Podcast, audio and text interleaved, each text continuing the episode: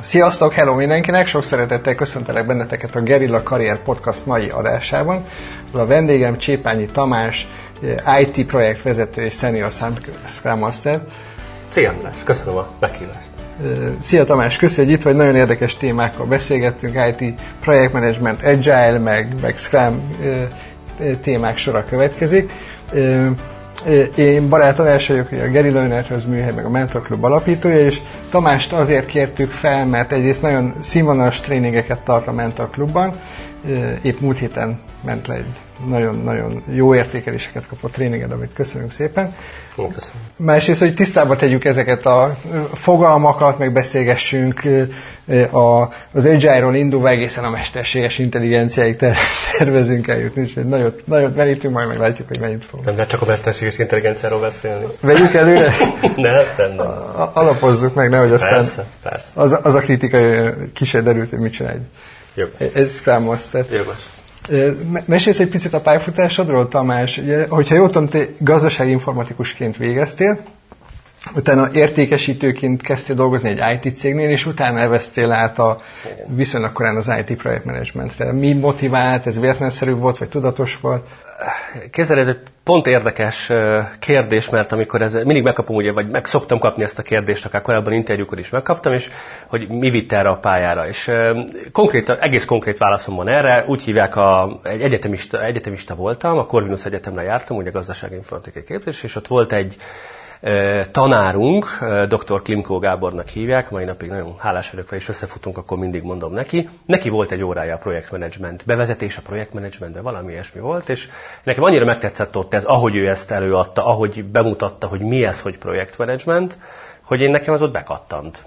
Hogy én ezzel akarok foglalkozni. Ami leginkább megfogott, és erre is emlékszem a mai napig, az az a mondat volt, hogy a projektvezetőnek sok egyéb képessége, lehet, hogy néha angol kifejezés fog használni, skillset, meg ilyenek, bocsánat, már angol környezetben foglalkozom, vagy dolgozom, hogy a projektvezető ő az, az az ember, aki a projektekben tudja, hogy ki mivel foglalkozik, nem biztos, hogy ért mindenhez, nem biztos, hogy tud kódolni, nem biztos, hogy ért a szerverekhez, de pontosan tudja, hogy ki mivel foglalkozik, és hogy milyen funkciók kellenek ahhoz, hogy ez a projekt ez sikeres legyen. És ez nekem annyira tetszett ez a, ez a, ez a megfogalmazás, hogy ó, hát ez nekem ez az én világom. És akkor ekkor én már egyébként gyakornok voltam Salesen, tehát ugye ezt, úgy, ez hozzátartozik, hogy a kérdeztél is, és igen, én Sales gyakornokként kezdtem. Akkoriban ugye volt, nem tudom, divat-e még ez, de egyetemben divat volt, vagy kérték szakmai gyakorlatot egy fél évet, és én úgy kerültem a Saleshez, hogy akkor éppen volt gyakornok felvétel annál a cégnél, amihez jelentkeztem, és, és akkor egy jó pár évet eltöltöttem Salesen. Mellette egyetemet folytattam, és akkor kattant be ez a projektvezetői dolog, és akkor jelentkeztem át cégen belül. Volt egy kompetencia központ, van is a mai napig, az utócégénél, és hát ott aztán belekerültem ebbe a nagy körforgásba. Olyan értelemben, hogy ott igen kiforrott projektmenedzsment kultúra volt, nagyon képzett projektvezetők kezei alá kerültem, izgalmas projekteket csináltam, és tényleg, amikor olyan szituációban vagy, ezt én most ilyen utólag visszagondolva nagyon szerencsésnek tartom magam, hogy, hogy olyan helyzetbe kerültem, hogy, hogy tényleg szerintem nagyon kiváló szakemberektől tudtam tanulni. Tehát látni őket működés közben, ők hogyan kezelnek szituációkat, embereket, ügyfeleket, nehéz helyzeteket, hogyan vezetik a projektjeiket. Több ilyen mintám is van, tehát nekem így mindentől kezdve nyilván könnyű utam volt, hogy kiforjon, hogy én hogyan tudom, akarom ezt csinálni, a projektvezetést. Az Agile már akkor is bent volt egyébként a munkamódszerek között, vagy az valamikor később érkezett? Hát nekem ez a, nekem ez a projektvezetős dolog, ha jól emlékszem, 2013 környékén jött, vagy négy, valami ilyesmi, és igen, szembe jött. Tehát pár az egyetemi tananyagnak is része volt, hogy mi ez az Agile. És az a helyzet, hogy akkor olyasmi volt, mint a Kalambó felesége, hogy mindenki beszél, de soha senki nem látta még és tényleg ilyen legendák voltak róla, hogy láttunk már Agile-t, itt a sarkon találkoztunk vele. Tényleg ilyen nem tudta senki, hogy mi ez, és igazából sikeres implementációt se látott még senki. Elég, ha azt mondom, hogy például 2012-ben jelent meg, csak hogy így szemléltessem, 2012-ben jelent meg a Spotify modellnek a leírása, ami ugye arról hogy a Spotify hogyan vezette be az ő működésébe ezt az agilis megközelítést, hogy tribe-okat, gildeket, chaptereket alkalmaz, tehát az egész cégében egy ilyen agilis működést vezetett be. Ez 12-ben jelent meg. Hát jó pár év még lecsordul egyáltalán Magyarországra egy ilyen, és akkor ott még nagyon, tehát nagyon távol voltunk attól, hogy jó megértése legyen a magyar piacnak. Azt tapasztalom, hogy általában nemzetközi ö, ö, ö, szakirodalmak és a magyar piac között legalább másfél-két év ilyen leg van, még ide is bejönnek ezek a, ezek a tanok, vagy ezek az újdonságok. Szóval, hogy nem volt még ismert ez az agilis dolog. Ö, és akkor az én 2016-7 környékén lettem szerintem olyan, hogy én is egyre több Scrum Masterrel találkoztam, egyre inkább volt kontaktom például agilis kócsokkal, egyre több hozzáférésem volt tananyagokhoz a neten, akár részben magyarul, és akkor kezdett el nagyon foglalkoztatni ez a dolog, tehát ilyen négy-öt éve nagyjából. Tehát, hogyha én úgy érzem, hogy egy, mit tudom én, ugye tizenvalahány éve vagyok karrier tanácsadó, hogy mint hogyha azt éreztem, hogy az elmúlt négy-öt évben lett volna, vagy nőtt meg drasztikusan a kereslet ilyen szakemberekre, akkor ezt lehet, hogy én is emiatt érzem, vagy jól érzem, hogy kb. akkor volt ez az áttörés itt az országban? Hát személyes tapasztalatból igen, én ezt mondom. Igen, igen, igen. Öm, én magam például abban a cégben, abban a kultúrában, ahol mozogtam, én egy picit úttörőnek tartottam ebben, mert senkiben nem láttam azt, hogy ő próbálkozna ezzel. Tudod, amikor így van egy új terület, és mindenki picit fél tőle. Uh-huh. Hogy kell ezt jól csinálni? Nem tudom, ú, hát ez idegen, nem tudom, olvasok róla ezt, azt. Van egy felszínes megértésem, de valójában nem tudom, hogy mitől lesz jó. Én meg ilyen úttörő típus vagyok, hogy így akkor kipróbálom. És elkezdtem beemelgetni a projektjeimbe, több-kevesebb sikerrel, és akkor ekkor kezdett el érdekelni az egész világ, hogy lehet így csapatot szervezni, és a többi. Úgyhogy szerintem nagyjából igen lehetséges, hogy akkor kezdett el ez trendivé vagy virálissá válni, ahogy manapság mondjuk. Mindjárt kérdezek majd picit részletesebben ilyen Agile meg Scrum dolgokat is, okay. de még, még az érdekelne, hogy, hogy mitől lesz valaki jó projektmenedzser, vagy IT projektmenedzser, és, és mint hogyha látnék egy ilyet, és ez szerintem rád is nagyon jellemző, hogy így kezdek egy picit jobban megismerni, többször találkoztam, meg beszélgetünk, hogy, hogy extrovertált vagy, jó kommunikációs készség, feltétlenül jó vezetői készségekkel párosulva, míg az IT-sok nagy része inkább introvertált, uh-huh. befelé fordult, tehát hogy kellenek azok a szakemberek, akik az introvertált um, szakembereket is tudják kezelni, mozgatni, az ő lelküket ápolgatni? Én azt hiszem, hogy igen, és ez egy nagyon, nagyon érdekes megközelítés, nagyon jó megközelítés. É, engem ez a téma nagyon foglalkoztatott egy időben, és igen, alá tudom támasztani, hogy a ismerősi körömben azok a projektvezetők, akiket én ismerek, vagy kapcsolatban vagyok velük, szinte egytől egyig extrovertáltak, vagy úgy tűnnek, mintha azok lennének. Tehát ez a, akiket tudod feltölt az, hogy társaságban vannak, és, és egyfajta ilyen motorja a társaságnak.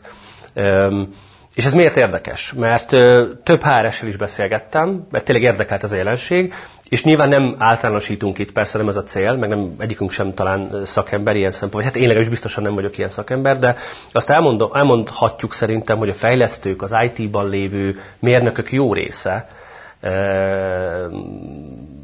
introvertált.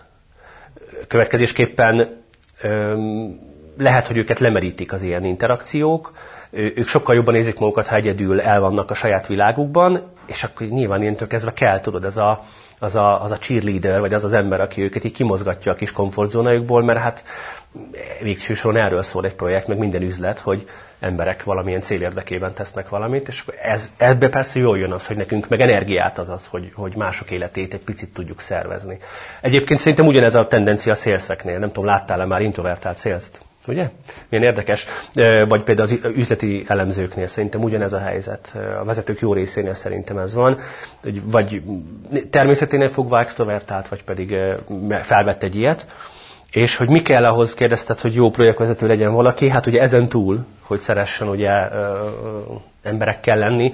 Azt hiszem az első, ami legfontosabb, és én ezt ilyen kulcskészségnek érzem, hogy Kell ez az ez a alapvető érzék, vagy beidegződés, nem tudom, minek nevezzem ezt, egyfajta tendencia arra, hogy a problémákat szeressük megoldani. Tehát, hogy ne azt lássuk, hogy jaj, már megint egy probléma, Isten Istenem, engem sújt az élet, biztos sokan vagy, néhányan találkoztak ilyenekkel. Volt ilyen ismeretségi körömben, és tudod, ez ilyen nehéz, nehéz ez ilyen emberekkel találni. És a projektvezetők meg, én azt tapasztalom, hogy ők meg azok, akiket motivál az, hogy itt egy probléma, oldjuk meg, meg egy másik, meg egy másik, meg egy másik. És, és hogy így, ha elég problémát megoldasz, akkor odaérsz. És tulajdonképpen minden egy probléma, ha belegondolsz, vagy nevezük kihívásnak, ugye fancy amerikai szóval, minden egy kihívás, hogyan tegyem ide ezt, hogyan implementáljam, hogyan fessem ki a házamat, ez mind-mind egy probléma, és ez ha kihívásként jelentkezik, akkor ugye a projektvezetőnek az a dolga, hogy hogyan okon gondolkodjon, hogyan tudom ezt legolcsóbban, leggyorsabban, leghatékonyabban megoldani, és akkor ugye a te dolgod tulajdonképpen projektvezetőként, hogy ezeket a problémákat megold.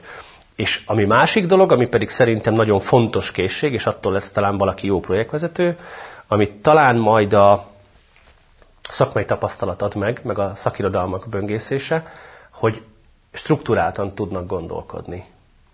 Én, mit jelent ez? Hogy például, ha van egy, egy házépítés projekt, mindenki ezt használja, szét van már használva ez, de mindegy, mert nagyon szemléletes. Van egy házépítés projekt, azt ugye egy nagy halom káosznak is lehet felfogni. Úristen, hát jönnek a kőművesek, nem tudom. Ez, hm?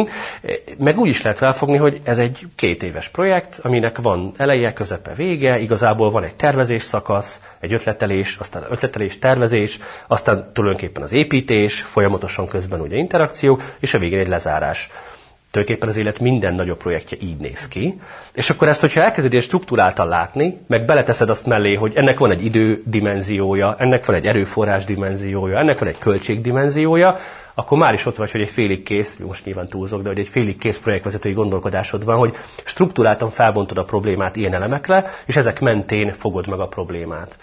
És akkor itt fogom meg a kulcsát a projektvezetésnek, hogy az egyik elemét, hogy ilyen fajta módon közelíted meg a problémát, és felbontod ilyen elemekre, így kezelhetővé válik a probléma. Egy nagy halom problémát lebontasz kisebb elemekre, időben a leghamarabb eléd lévőt azzal foglalkozol legelőször, és így szépen lassan haladsz a cél felé. És ha szeretsz problémát megoldani, akkor valószínűleg proaktívabb is leszel, hogy, hogy, hogy nem menekülsz előlük, hanem te hozott felszíre. Hát ez meg a legjobb készség, igen, amikor nem várod, mi megtalál a probléma. Ugye ezt mi szoktuk is mondani szakmán belül, hogy, hogy ja, hirtelen akartam mondani, mm, hogy az a jó probléma, ami fel sem merül, tudod, mert már gondoltál rá előre.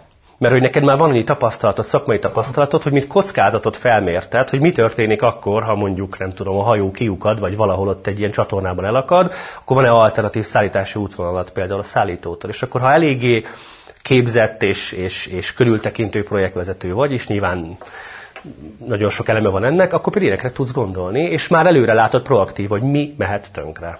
És ezt mennyire értékelik a főnökök meg munkáltatók? Én is ez a proaktivitás elvárása a munkatársaimat őrületbe kergetem. Ú, ez egy nagyon érdekes, ez, na ez már leadership része szerintem. Ez egy nagyon érdekes kérdés. Én például nem tartom kifejezetten jó vezetőnek magam sok esetben.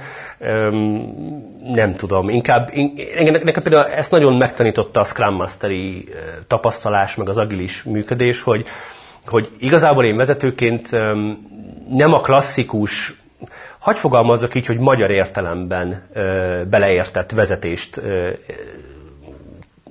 csináljuk az agilitásban, hanem inkább egyfajta szolgáló vezetést. És ez, és ez, ez, ez egy eléggé más attitűd, mert a szolgáló vezetésben például, csak hogy egy példát mondjuk a klasszikus megközelítésre szemben, azt feltételezzük, hogy mindenki az összes képessége birtokában van, önmagát motiválja, önmagában egy egész egység. Azért ezt tudjuk az életben nem így van, nyilván nagyon sok esetben. De mégis, hogyha kicsit aláveted, vagy azt tanultam meg, hogy alávetem magam a csapat akaratának, és inkább így, tudod, így hátulról tolom őket egy irányba, tudod, nem úgy, mint ez a boss, az a kép, az nem tudom, megvan-e neked, hogy hogy valaki hátul üti az embereket ostorral, valaki meg el, köz, közéjük így, így húz, így velük együtt húz, inkább akkor ezt a képet mondom. Tehát, hogy velük együtt húzol, és te is velük vagy, és igazából segíted az ő útjukat, és tudod, mint a curlingben ott, aki sepregeti előttük az utat, az egy picit más attitűd, és azt hiszem, hogy ez, ez több lojalitást tud hozni a működésbe. De hogy pont mert én is ezt tanulom, tehát hogy nehogy ezt itt, hogy én is ezt tanulom, úgyhogy ez, ez még egy olyan nyitott terület, ami, ami van lehetőség. Segíts meg egy picit megérteni ezeket a különböző munkaköröket a, nézőinknek is, meg nekem is még egy picit jobban, nekem is van, van, van hová fejlődnöm ezen a területen is, hogy csak így röviden pár percben, mit csinál egy Scrum Master, Product Owner, IT Business Analyst, az uh-huh. üzleti elemző, Igen. mint említettél, nem tudom, hogy az az IT Business Analyst. Az, az, az. az, az, az, az, az. az. stb., hogy végig tudunk logolni né- néhány ilyen munkakörön. Mm. Vegyünk mondjuk egy szoftverfejlesztést mert hogy ez egy ilyen klasszikus példa, de egyébként az IT projekteknek a... Azért, bocs, azért vegyük ezt a példát, mert ebben jelennek meg ezek a szerepkörök. Nyilván mondjuk egy szerverterem áthelyezésben inkább mondjuk klasszikusan mérnök meg architekt szerepkörök vannak. Tehát ha veszünk egy szoftverfejlesztést, akkor kezdjük felülről. Ugye ennek legtöbb esetben, szerencsés esetben van egy úgynevezett projekt szponzora. A szponzor az a személy, aki aláírja majd a teljesítés igazolást, meg a, meg a, meg a számlát majd így ugye kifizeti a nap végén. Ő a budget gazda, így van. Ő az, aki felső vezetői szinten érdekelt abban, hogy a projekt működjön, átadásra kerüljön. Akkor van alatta egy szinttel, a hierarchiában, a klasszikus hierarchiát nézzük, a projektvezető. A projektvezető ő az a személy, aki ezt az egész projektet, mint kvázi egy kisvállalkozást kezeli, mint egy startupot, különböző méretekben, tehát ő megkapja a felhatalmazást, a budgetet, az embereket, a célt, és az egészet vezeti, mint egy vállalkozó ténylegesen. Ez vagy te. Lényegében, igen, esetekben, így van. Ezt hívják néha programmenedzsernek is? Az, oké, okay, a programmenedzser az az, amikor uh, itt ilyenek, tehát akkor projekt, uh, tegyünk különbséget, van a projekt, van a program, meg van a portfólió. Nem tudom, mennyire veszünk el. Akkor, akkor menj, menj a te gondolatmenetet szerint. Akkor mindjárt erre kitérek, jó, visszatérek rá. Tehát akkor maradjunk a projektnél. Szóval a projektvezető, és ugye kap egy, egy csapatot, vagy egy néhány embert. A klasszikus értelemben mondjuk nagyvállalatoknál, hogyha beszélgetünk, akkor itt vannak ilyen funkcionális szervezetek, ugye csapatok. Például vannak szerveres emberek, például vannak fejlesztők, például vannak frontendesek, például vannak backendesek, stb. Tehát ilyen funkcióban csoportosulnak ezek a kompetenciák, így hívjuk őket, és akkor ezekből bizonyos csomagot így, így a projektjére allokál. Na ez a projektcsapat, és ezek között van például business analyst is, tehát elemző. Az elemzőnek az a dolga például, csak hogy akkor sorra vegyük, az elemző azt csinálja, hogy az ügyféllel beszélgetvén ismeri mindazt a szoftvert, amit majd vinni fog a projekt, tehát tudja annak a képességeit, a határait, nagyjából lát azért így az IT-ban, hogy mik megvalósíthatók és hogyan, és az ügyfél igényeit lefordítja olyanná, hogy az érthető és, és, és fejleszthető legyen a fejlesztő számára. Tehát ő egy ilyen fordító folyamatosan, egy Google Translate. És ez azért egy nagyon, hát hálás, meg hálátlan feladat is. Azért hálás, mert nagyon jó kapcsolatot lehet kialakítani az ügyféllel, mert ő az az ember, aki empatizál, és megérti az ügyfél fájdalompontjait, és erre megoldást szállít a rendszerrel, tehát ő egy nagyon barát sok esetben az ügyféllel. Ez ugye neked pont működhetne is ugye a nevedből fakadóan, hogy te alapból mindenki barát, barát így van, igen. Uh, bocs, elnézést, ez nagyon rossz volt. És tehát ő, ő így folyamatosan kapcsolatban az ügyféllel, a projektvezetővel, adott esetben a Scrum Masterrel, hogyha ez egy olyan fejlesztés, és nyilván a fejlesztőkkel. És akkor ugye ehhez adódnak még mondjuk a fejlesztők, ugye, akik különböző kompetenciákból jönnek, attól függ, milyen szoftvert adunk át, ha egy mobil webalkalmazást fejlesztünk, akár mobil alkalmazást, akkor ugye ahhoz szükséges kompetenciák. És akkor attól függően, hogy a megvalósításban mit szeretnénk, akarunk-e Scrum keretet használni, szándékosan a módszertant használtam, a szót, akarunk-e Scrumot használni, akkor kell ugye Scrum Master, aki ezt az egész keretet, tehát magát mondjuk a fejlesztési részét, azt segít koordinálni. Uh-huh. És akkor itt egy nagyon fontos elemre hívnám fel a figyelmet, hogyha így ez a gondolat így megvan így, így, így elemében, akkor a Scrum Master például az egy másfajta felelősségi kör, mint a projektvezető. A projektvezető az egész projektért felel, a Scrum Master meg annak csak egy részletéért például a fejlesztésért magáért. A fejlesztésben, amikor a fejlesztést konkrétan csináljuk, tehát van egy halom úgynevezett backlog elemünk, nevezzük úgy őket, hogy az ügyféligények, amiket ugye a fejleszt, a, az üzleti elemző már megemésztett, egy kicsit tudod így emészhetővé tette a fejlesztők számára, azokból mondjuk ilyen úgynevezett user sztorikat írunk, vagy feladatokat, nevezzük így őket egyszerűen, az egyszerűség kedvéért, és ezeket, ezek mind kvázi egy óriási feladatlista ott vannak a Scrum Masternek, meg a csapatnak, hogy akkor tessék, vigyétek. És akkor itt jön be például az a szerepkör, amit kérdezte is, hogy product owner, vagy adott esetben az érdekelhet még, hogy product owner. A product ownerség az például tipikusan a scrumos működésben jön be, vagy nagyon sok agilis megközelítésben ez a szerepkör, ez, ez, ez ott van. A product owner lesz az, akinek egyébként klasszikusan ugyan, szinte ugyanaz a feladat köre, kicsit több felelősséggel, mint egy business analysztnak. Tehát beszél az ügyféllel, tartja a kapcsolatot minden olyan emberrel, minden olyan szereplővel, aki az igény, akiktől az igények jöhetnek, és ezeket képviseli a csapat felé, priorizálja az igényeket a csapatnak. Tehát ő kvázi egy olyan ember, aki az ügyfélnek a kihelyezett képviselője a csapat számára. Miért jó ez? Mert egy Scrum csapatot úgy kell elképzelni, mint egy, mm, mint egy olyan, hát nem is tudom, ez a kép ez jó-e, mm, Képzelj egy olyan képet, hogy, hogy van, egy, van egy ilyen kint ilyen esős, viharos idő, és akkor van egy házad, ahol bent meleg van, megy a, ugye be van gyújtva a kazán, a tűz ott ropog, és van egy szoba, ahol csend van, nyugalom, békesség, mennek az ilyen zenes dolgok, illatgyártja, amit akarsz. Na, ilyen közeget kell valahogy elképzelnünk a fejlesztőknek. Ők egy olyan közegben kell, hogy működjenek, így az elmélet szerint, vagy hát a, tulajdonképpen a megközelítés szerint, ahol ők jól érzik magukat, ahol kreatívak, ahol nem éri őket támadás, ahol védve vannak minden olyan sártól, amit esetleg az ügyféltől érkezhet. Tudod, ilyenkor jönnek az elvárások, határidők, nem tudom, feszítik, hogy most ez fontosabb, az fontosabb, de ettől mind megvédi a product owner, a csapatot, meg ugye a Scrum Master is. Mert ők csak egy, a, a csapat maga egy emberrel van kapcsolatban, a product ownerrel. Ő szintetizálja az igényeket. És ez könnyebbség, egyszerűbb az egész, mindenkinek élhetőbb és kiszámíthatóbb. Na és ez a lényeg, hogy generálunk egy olyan környezetet itt az egész Scrumban, ebben a keretrendszerben, ahol, ahol kicsit így nagyobb a biztonsági érzete a fejlesztőknek. Emiatt feltételezzük, hogy kreatívabbak lesznek, hatékonyabbak lesznek, jobban ülnek majd annak, hogy a dolgozhatnak, jobb a csapat. Na és akkor ugye ennek az egésznek még vannak olyan elemei, hogy vannak a, ha már a projekteknél kicsit visszazoomolunk a projektekre, akkor a projektnek vannak még ilyen úgynevezett stakeholderei, érintettjei, ő, tehát ő nem az az ember, aki tartja ugye a húst, a sztéket, mert ugye mondhatnánk, de nem, ö, hanem akiknek van valami érdeke abban, hogy a projekt ö, ö, sikerüljön, vagy ott esetben ne sikerüljön. Ez lehet akár egy civil szervezet, a kormányzat, önkormányzat, ö, a cég egyéb szervezetei, az ügyfél maga is érintett, és akkor őket is mind, mindebben így kezelni kell projektvezetőként egy nagy projektben. És akkor visszatérve még arra, hogy mi a program meg a portfólió. A projekt az egy, hát definíció szerint, most muszáj behoznom, mert nem akarok nagyon szakmaiskodni, de hogy a projekt az definíció szerint egy időben behatárolt erőfeszítés egy egyedi termék létrehozása céljából. Tehát fontos az időbeliség, hogy időben erőforrást allokálunk valamire, ami egyedi, tehát korábban nem létező valamit hozunk létre. Ha belegondolsz, ez igaz a kávéfőzésre is.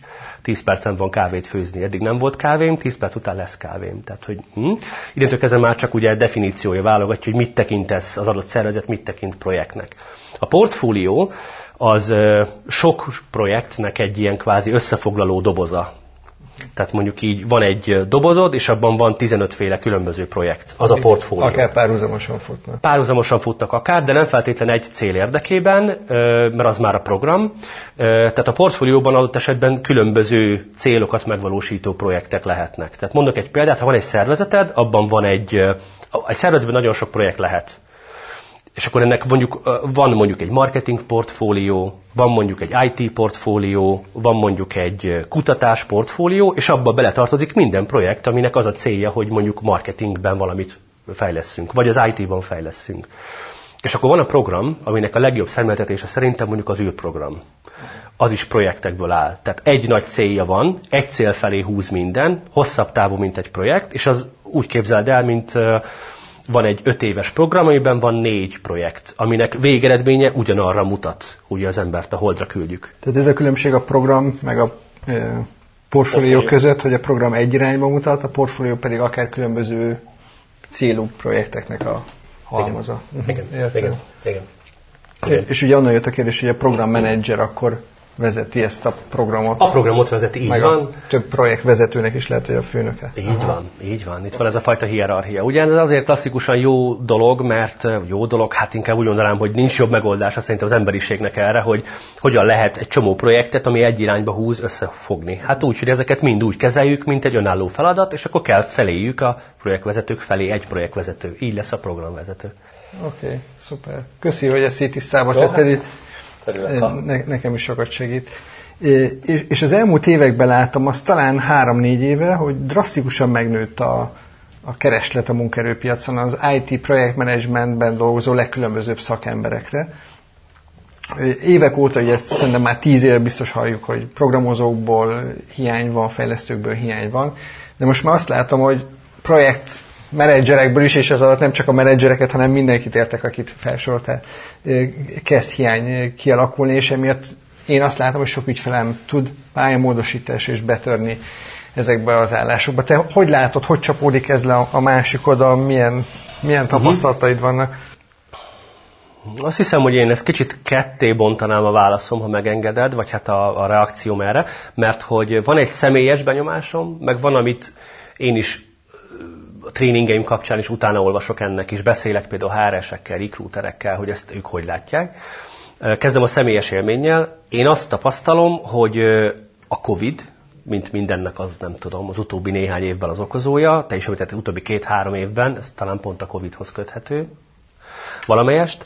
Én azt látom, hogy azzal, hogy megjelent a bárhonnan tudok dolgozni dimenzió, ezáltal kinyílt a világ sokaknak.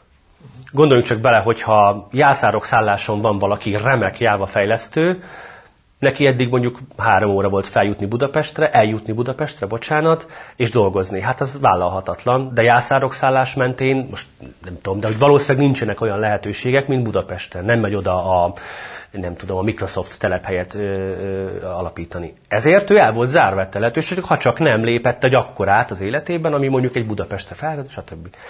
Viszont, hogy otthon neki már mindenkinek van például nagy, nagy, nagy sávszélességű internet, mindenkinek van otthon számítógépet, tulajdonképpen bárhonnan tudsz dolgozni. Ez a fajta kapcsolódás, ez szerintem egyrészt, egyrészt azt, elsőre talán ez azt jelenthetné, hogy de hát akkor Magyarországon dúskálunk a jó fejlesztőkben, mert hogy becsatoltuk talán tulajdonképpen az ilyen vidéki városokat is, ahol, vidéki helyeket bárhol, ahol eddig nem volt elérésünk jó fejlesztők felé, viszont azt is vegyük hozzá, hogy ez ebben azt is jelenti, hogy külföldről is több munkalehetőség talál be Magyarországra. És gondoljunk bele, ha van egy munkalehetőség Magyarországon, meg megtalálnak minket a UK-ből mondjuk, Nagy-Britanniából, akkor valószínűleg ott egy négyes szorzóval ugyanazt a munkát tudjuk végezni mondjuk angol nyelven. Hát nem vagyunk saját munkaellenség, el tudom képzelni, hogy ez, ez, a, ez, a, ez a dolog mozgatója. Abszolút. És akkor ehhez hozzájön az, hogy tapasztalatom szerint a magyar szakemberek IT-ban jó minőségű szakemberek, képzettek, jók, a fejlesztők kifejezetten, én nem tudom miért, mint a fejlesztő nagyhatalmak lennénk. Én, én amikor működöm így a, a, a munkám során, azt látom, hogy, hogy így arányaiban, egy nyilván fejben lévő mintámban, de a magyar fejlesztőkkel öm, ö, valahogy úgy hatékonyabban tudok együtt, nyilván lehet ez a kulturális kérdés is, de valahogy úgy azt érzékelem, hogy arányaiban több jó, tehetséges, akaró, ö, önmotivált fejlesztő van aki igazából ilyen wow, megoldásokat szállít, kompetens. Mint más országokban. Mint más országokban, akár németekkel dolgozva, Indiába dolgozunk, lengyelekkel, csehekkel, szlovákokkal dolgoztunk együtt, vagy például Dél-Amerikában. Ott, ott ez az arány ez valahogy másabb. És amit akarok ezzel mondani, hogy van itthon egy jó adag olyan fejlesztő, aki, aki lehet, hogy most kiszabadult a piacra, beszabadult a piacra a, a kapcsolódás miatt, és hát megtalálják őket külföldről is. Ez szerintem például elszívó erő a magyar piacon. Azt hiszem, hogy elég komoly elszívó erő, és csak egy példát mondjak, Románia egyébként régóta ebből él. Román, bocsánat, nem Románia, hanem a román IT piac, az egy híresen ilyen piac, hogy viszonylag jó áron iszonyú jó fejlesztőik vannak, akik beszélnek románul, magyarul, angolul, és akkor innentől kezdve lehet, hogy franciául, franciául olaszul, olaszul így van, tehát viszonylag jól beszélnek, és nagyon képzett szakemberek. És a román munkapiac az valószínűleg, hát lehet, hogy most olyan szinten van, mint itthon, már mint hogy bérszinten, de megéri onnan embereket toborozni. Úgyhogy tulajdonképpen Románia nagyon sok helyre ad a világnak IT szakértőket, exportálja a tudást.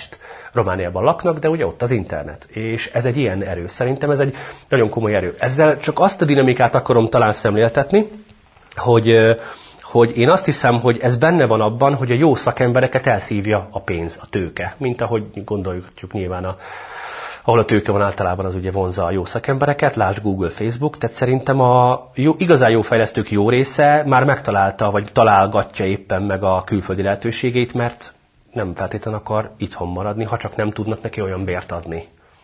Épp most uh, jött ki a Hayes-nek az idei fizetési felmérés, hogy ez egy 60-80 oldalas report. Én múlt héten küldte Tihanyi Gabi kolléganőm, és ebbe az IT is, ugye mindig az van, hogy mielőtt belemennek a számokba, adnak egy fél oldalas összefoglalót a, a, a trendekről, és ők is megemlítik, hogy a digitális elvándorlás az IT az egyik legkomolyabb. Abszolút, abszolút. Trend. Ami ugye akár rossz hír is lehet, de ugye nyomja felfelé a fizetéseket. Így van. Meg, meg ugye egy vákolom a teremtés ezáltal én is azt látom, hogy szívja be azokat, akik lehet, hogy nem száz százalékig felkészültek, de Igen de érdeklődést mutatnak, képzik magukat. Abszolút.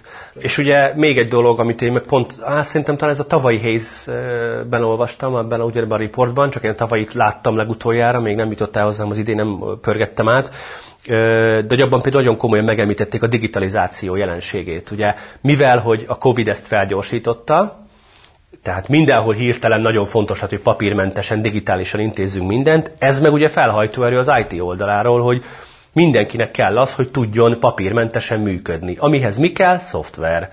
És akkor én kezdve ez meg hajtja felfelé az igényt itthon is a jó szakemberekre, de azokat meg elszívja külföld jó esetben, mert ugye a pénz után mennek az emberek, tehát um, van egy ilyen érdekes dinamika a piacon. És ahhoz ez még vett hozzá azt is, ez egy nagyon érdekes jelenség volt, ezt is néztem a tavalyi jelentésben, hogy a, ha jól emlékszem, egy nagyon magas szám volt, talán kétharmada a megkérdezetteknek, a dolgozóknak, ö, nem elégedett a fizetésével, az aktuális helyzetű fizetésével, és váltana, hogyha kapna jobb lehetőséget. Vagy például a szakmai kihívásokkal nem elégedett, és hogy ezt ha összeveszed, összeadod ezzel az egész dologgal, amiről beszélgetünk, ez nekem azt jelenti, hogy az emberek jó részében valószínűleg van egy hajlandóság arra, hogy hát igazából megtalál egy jobb lehetőség, lehet, hogy átmegyek. Nem biztos, hogy aktívan keresek, de valójában nyitott vagyok, két harmada a dolgozóknak az adott helyén elégedetlen a fizetésével. Azért ez egy elég olyan kapu, amin be tud jönni a külföld nagyon hamar. Egy LinkedIn-en például megkeres egy recruiter, és ha tudsz angolul, akkor, akkor már megy, mész is. Igen, abszolút. abszolút. Én, én is látok egy csomó, egy csomó ilyen esetet. Egyébként, amit mondta, ez tényleg nálunk is igaz. Ugye beszélgettük, hogy korábban csak tantermi képzésbe tartottunk képzéseket, a Covid-ba átálltunk az online képzésekre, ügyfeleink Igen. is jobban szeretik, Igen. akkor már miért csak önéletrajzírás interjú képzéseket tartunk, Igen. akkor meg, meg, megcsináltuk a mentorklubot, de akkor már kéne hozzá egy applikáció, meg egy csomó kis mikrofejlesztés, amiben a Igen. csillagos értékelések mind-mind hát, újabb, újabb, újabb igényt generál. Aha, tényleg, tehát, hogy nem csak a munkerőpiaci, hanem egyáltalán megnőtt az igény a, az IT fejlesztés. És akkor ebben, hogyha mondjuk így belegondolunk ebbe a hatásunk, most hirtelen így végigfuttattam ezt így fejben, nem biztos, hogy jó a logikám, de azt gondolnám, hogy mivel üresedés van, mert elszívja ugye a tőke a jó embereket, ezért marad egy vákum az itthoni itthon ellátandó feladatok iránt, amire meg akkor nyilván, ez már ugye nyilván a, te, a ti területetek, a karrierváltókat vonza, hogy rájönnek, hogy az IT vagy a pénzügyi szektor jóval nagyobb fizetőképes kereslet a munkaerő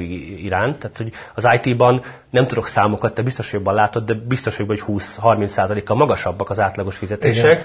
Egyszerűen, mert IT vagy a pénzügyi szektorban ugyanez van. És ezért ugye embereknek elkezd vonzó, szexivé válni az, hogy ők IT-ban legyenek, csak hát azért ezek évek. Míg egy fejlesztő megtanul bizonyos programnyelveket, azok évek.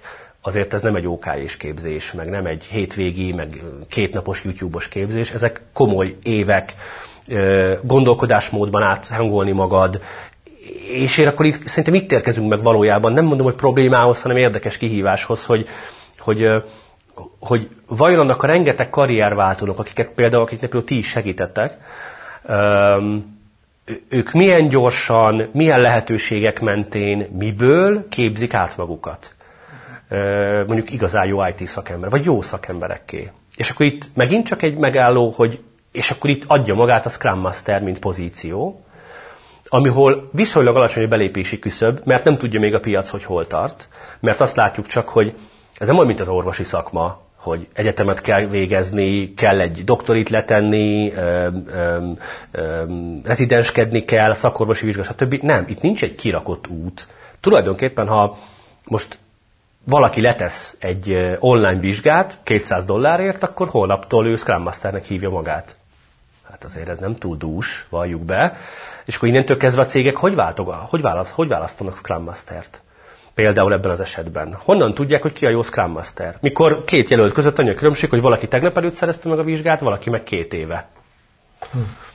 És akkor ilyenek ez nyilván az egy kettős dilemma, mind a munkáltatói, mind a munkavállalói oldalról egy dilemma, hogy most akkor hogy szűröm ugye az embereket, illetve ugye a belépőknek is most hát letettem a vizsgát, mindent megcsináltam, miért nem vesznek fel? Tök érdekes gondolatokat vetsz fel. Az, az egyik az, hogy én azt látom, hogy mivel a cégeknél munkerőhiány van, már Scrum Master állásokból és meg IT Project Manager, koordinátor, stb. állásokból sokkal kevésbé sokkal inkább kompromisszumkészek. Tehát ők is Jó. látják, hogy valaki még nem kész ember. De vállalják a De Aha. látják, hogy figyelj, ez az ember saját pénzből csinált egy, elvégzett egy Scrum orgos, PSM egy vizsgát, végül is csinált egy másik projektmenedzsment vizsgát, Igen. a zsirát kitanulta, Igen. stb. Hát figyelj, ő tett már bele annyit, hogy, hogy akkor adunk neki lehetőséget, Igen. mert látom benne a cheat, látom benne az akarást. Igen.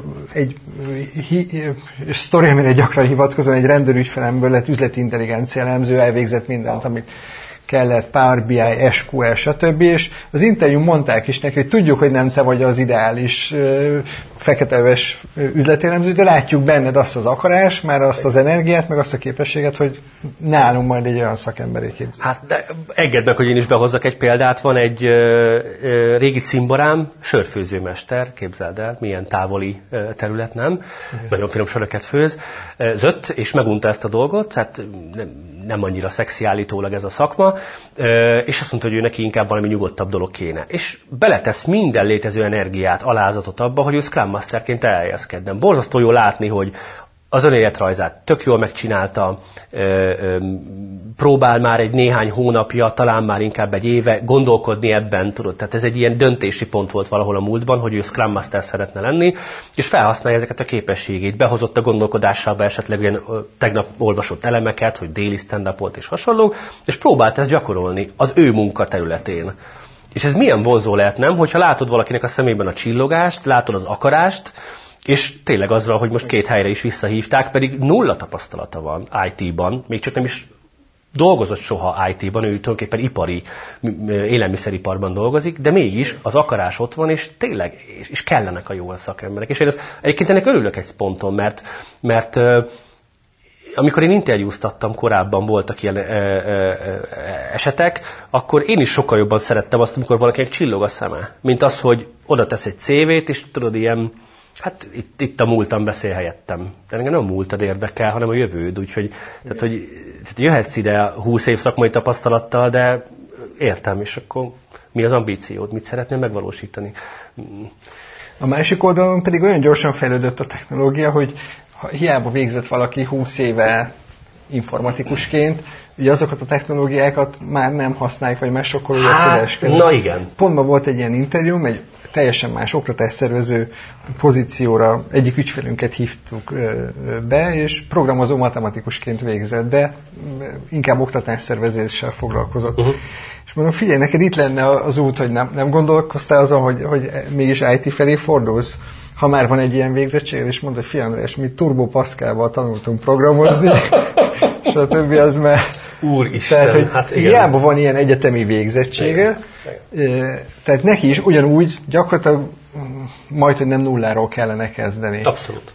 Tanulni. És akkor ez egy nagyon fontos képesség szerintem, amit én, én, mellett, én emellett nem mennék el egyébként, hogy egy picit talán a munka, munkaadókhoz is talán szóljunk, hogy, hogy, hogy szerintem nincs benne a gyakorlatukban az, hogy, hogy ők erre nyitottak legyenek. Mert hogy gondoljunk bele, a recruitment, mint szakma is nem azért létezik, hogy felismerje a Facebookon azt a programozó srácot, aki meghekkelte a BKK rendszerét, aki valószínűleg kiváló programozó lesz, mert hétvégén csinált egy olyan hacket, amivel egyébként így nagyon nagy galibát okozott. Nem, nem biztos, hogy történeti hűség meg minden ott van, de érted a példát, hogy valószínűleg innen is kéne nézni jó szakembereket, mert ő az, aki önmagában érdekelődik a téma iránt, ezekre nyitottnak kell lenni. De ő lehet, hogy soha nem fog egy CV-t beadni sehova. Őt meg kell keresni. Ez egy másfajta attitűd a recruiterek szemében is, hogy máshogy kell vadászni. Nem azt kell feltétlen várni, hogy majd hozzánk beadják a felszínű életrajzokat, hanem lehet, hogy meg kell találni, hogy hol vannak azok az emberek, akik nekünk jók lehetnek. Hol csoportosulnak. Lehet, hogy van egy szubkultúrájuk, mint a hackereknek például, egy külön, külön kör, külön közeg, külön ö, saját szokásokkal, és, és nyilván nevezéktannal. Szóval ez is egy érdekes kihívása a recruitment szakmának. Én azt hiszem egyébként, hogy ha már rákötök itt a mesterséges intelligenciára, hogy szerintem ez lesz egy kihívás, ami szerintem a, a a recruitment szakmának nem szeretném bántani, és Isten nem ez, a, nem ez a célom, de egy jó része valószínűleg automatizálható, és a mesterséges intelligencia már most is képes rá, hogy önéletrajzokat elemezzen. Ez egy nagyon jól struktúrálható probléma. Ehhez nem feltétlen kell emberi szem. Mert amit leírtak oda, azt ugye hát azt egy gép is tudja elemezni. Nyilván, amihez már ember kell, az mondjuk a személyes kapcsolat, meg a benyomások, meg, a, meg az emberismeret, empátia és hasonlók, ezt tudjuk beletenni a folyamatba, és akkor lehet, hogy például itt mondjuk segít akár egy, és a revolúció lehet mondjuk a HR szakmának is, a recruitment szakmának, inkább így mondom, a mesterséges intelligencia, mert segít. Egy csomó terhet levesz, és máshol helyezhetjük a fókuszt. Másfajta képességű, kevésbé monotonitás tűrő képességű, monotonitás tűrő kollégáink lehetnek például toborzók. Biztos vagyok benne, hogy itt is ne, még, még jobban fogják használni. Ugye eddig szerintem inkább ilyen szánypróbálgatások lehettek, de most, ahogy a, az AI technológia ennyire beérett robbanásszerűen, valószínűleg sokkal többet fogják használni. És te, te hogy látod itt a mesterséges intelligenciától és ChatGPT társai, amit hangosít a világsajtó? Engem nagyon foglalkoztat ennek az etikai kérdése egyébként. Most ezt itt csak ilyen mellékes szál. Nagyon foglalkoztat ennek az etikai kérdése, mert mm, hallunk ilyen példákat, ugye, hogy például egyetemi dolgozatokat már meg tud írni egy ChatGPT, vagy részben meg tud írni. És miért izgalmas ez nem, hogy már nem feltétlen a plágium keresőn keresi a tanár például, hogy plagizálta a diák, hanem mondjuk így a mesterséges intelligenciát használja fel magát, hogy felismerje a saját maga által generált ö, szavakat, szókapcsolatokat vagy kifejezéseket. És az etikai részét arra értem, hogy például etikus-e megírni egy, egy, egy, egy e-mailt részben mondjuk mesterséges intelligenciával. Etikus-e például ö, ö, válaszolni valakinek ilyen automatizmusokkal? hogy használod, vagy mondjuk bloggerként akár most egy kicsit más területre mélyben mondjuk etikus-e megírni egy blogbejegyzést mesterséges intelligenciával. És akkor itt ezek így foglalkoztatnak, hogy az végsősorban nem a te terméked, az egy gép terméke, akkor te hol vagy ebben. És itt ez csak azért emelem ki, mert ha ezt szerintem észre használjuk, akár projektvezetés területén, a mesterséges intelligenciát, akkor egy borzasztó jó eszköz, ami megint csak azt csinálja, mint az előbb mondtam, hogy segít egy csomó monoton feladatot levenni a vállunkról. Én ebben ezt látom lehetőségként, hogy nagyon sok olyan feladatot nagyon jól meg tud csinálni, ami például horrorunalmas, halálunalmas. Minden szakmában vannak ilyenek. Az Excel táblák bújása, a nem tudom, a végeláthatatlan jegyzet, jegyzetek vagy memóknak az írása, ezekben valószínűleg kiválóan jó tud lenni egy, egy ilyen mesterséges intelligencia. Órákat tud spórolni a projektvezetőnek, ednél fogva másfajta képesség szett kell majd ahhoz, sokkal inkább szerintem felülértékelődnek majd a személyes képességek, emberismeret, empátia, csapatvezetés, leadership, kommunikáció és hasonlók, mert az összes többi részét a munkádnak, ami algoritmizálhat, azt megcsinálja a mesterséges intelligencia. És akkor vele gondolunk, ez nyilván minden szakmában el fogja ezt hozni. Azt hiszem, hogy nagyon sok szakmában, ha nem teljesen, de részben ki tud váltani ö, ö, munkaelemeket. És akkor itt például gyakran van ez a mm, argumentet jutott eszembe az a szó, de nem ez a érv, bocsánat, igen. Az az érv gyakran, biztos te is találkozol ezzel, hogy jaj, de hát majd a mesterséges intelligencia elveszi a munkánkat. Ez, ez meg Abszolút, nagyon sokszor mondják, igen. És ugye, hát ez az ipari forradalomban is így volt, ha belegondolunk. Jöttek a robotok, és hogy autógyárak nagyobb részt már robotizáltak, hát ott is ez volt, hogy úristen, robotok majd elveszik a munkánkat. Persze, részben.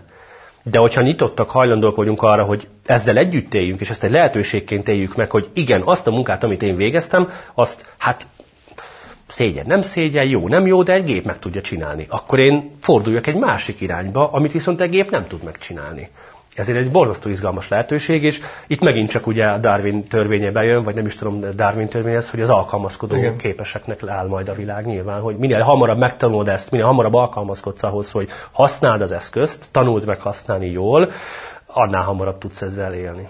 Nem tudom, hallottad-e azt a sztorit, talán két hete jelent meg, hogy a Go ugye egy kínai játék, olyasmi, mint a sakk, csak, uh-huh. csak komplexebbnek tartják, és a Blue számítógép szerintem a sakjátékos már vagy 10 évvel ezelőtt, a világ legjobb sakjátékosát 10-15 évvel ezelőtt le, legyőzte. De a, a Go társasjátéknál csak pár éve jutottak oda, hogy egy mesterséges intelligencia le tudta győzni a világ legjobb sak, Go játékosát. De két héttel ezelőtti hír, hogy egy ember egy gójátékos legyőzte azt a mesterséges intelligenciát, aki legyőzte a világ legjobb gójátékosát, és aztán olvasom a hírt, hogy hú, és ez tök érdekes, és kiderült, hogy ez az ember, ez egy másik mesterséges intelligenciával készült fel, hogy ez a mesterséges intelligencia Igen. ugye elemezte a, És a nyerő mesterséges intelligenciát, felhívta a figyelmet a gyenge pontokra, és azt mondta, figyelj, játsz úgy, hogy, és utána mondta a srác, hogy innentől kezdve tudta, hogy mi a mesterséges intelligenciának a gyenge pontja, és le tudta győzni.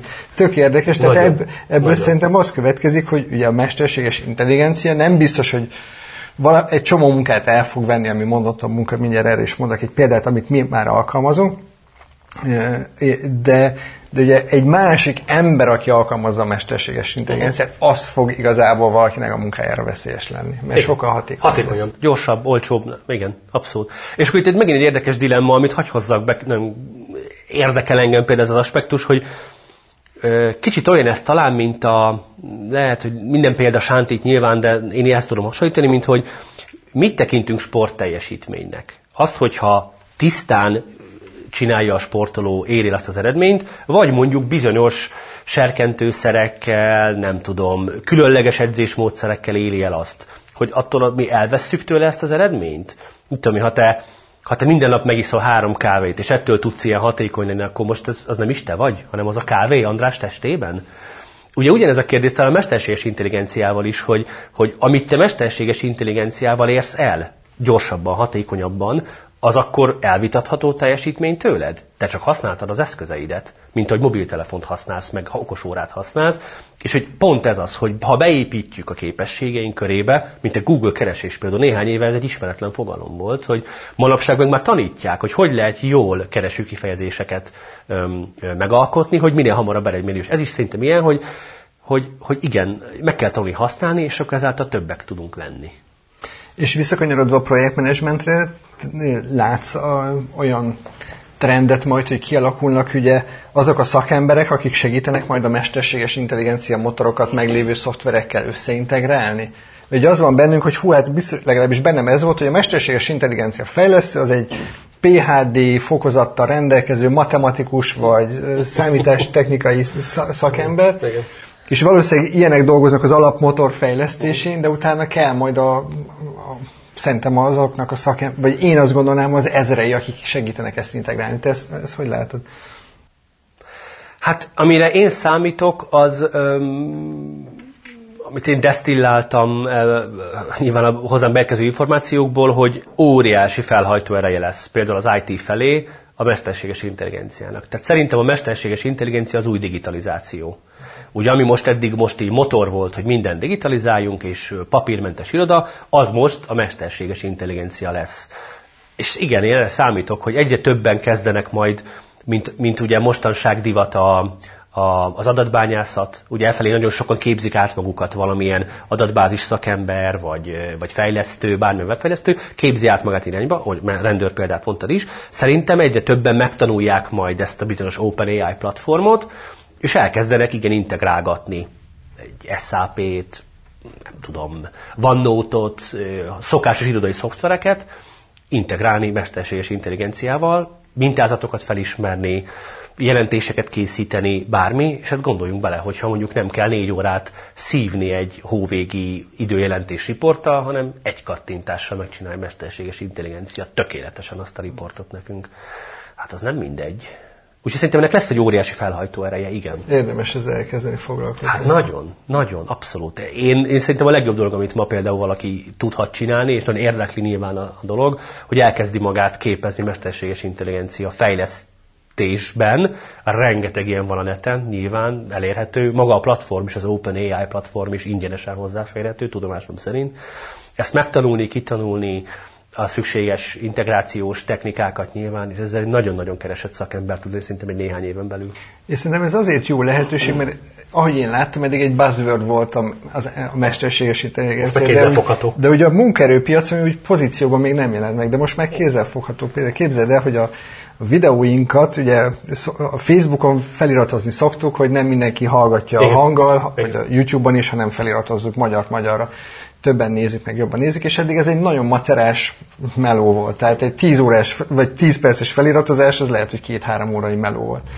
Pillanatokat megcsinálni, Találtunk egy magyar fejlesztési programot, az a Rightot, megnyomunk egy gombot, és kb. csak editálni kell, és, és tök jó. Vagy itt például, amit te is mondtál, meeting jegyzeteket beteszem a meetingre, és meeting jegyzetet csinál. Vagy amit én például szoktam, most ez pont ilyen témába vágó, ugye karrierváltás és hasonlók, ugye végsősorban mégiscsak ugye mentorklubban vagyunk itt, hogy hogy van egy Resume Worded nevezetű szolgáltatás, ami azt csinálja, hogy mesterséges intelligenciát megtanított több ezer recruiter, hogy ha betöltött PDF-ben vagy JPEG-ben a, a önéletrajzodat, az önéletrajzodat, akkor elemzi, és megnézi, hogy mi a rossz benne. Konkrétan kielemzi, és egy pontszámot és skálát ad. Sőt, ha fizetsz, még szójavaslatokat is ad, hogy ezek erőteljesebb igék, szuggesztívabb igék, ezeket használd inkább, használj több adatot, maximum 3-5 bullet pointba foglald össze. És ég és föld példa, amit ezzel el lehet érni, pusztán azért egy 40 dolláros befektetéssel olyan önéletrajzod lehet, amit konkrétan, mintha 2000 recruiter már megnézett volna, és minden olyan preferenciával rendelkezik, amit néznek valójában, vagy a túloldalon egy mesterséges intelligenciával, vagy az ember, aki ugye ezt megnézi, majd sokkal szexibb lesz az önéletrajzod. Nem kell hozzá ember, konzultáció, 40 dollár, és Tök, hogy említetted, mert olvastam már Resume Wordidről, meg fel is mentem az oldalokra, de még nem teszteltem, csak hogy... Nagyon jó, szerintem megéri. Én feltettem az életrajzomat, és rájöttem, hogy borzasztó.